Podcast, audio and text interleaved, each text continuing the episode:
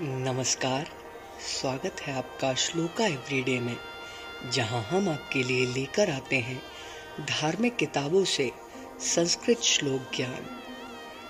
आज का ज्ञान प्रस्तुत है चाणक्य नीति से। आज का श्लोक आपको बताएगा कि धरती पर कौन सा मनुष्य स्वर्ग की आत्मा होता है। आइए कंठस्थ करें आज का श्लोक।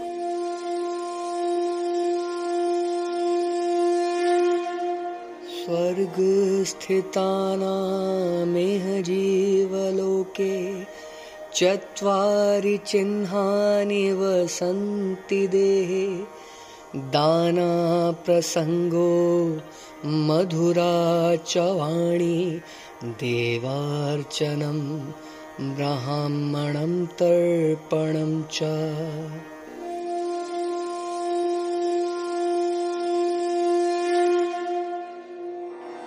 अर्थात दान देने में रुचि, मधुर वाणी, देवताओं की पूजा तथा ब्राह्मणों को संतुष्ट रखना, इन चार लक्षणों वाला व्यक्ति इस लोक में कोई स्वर्ग की आत्मा होता है।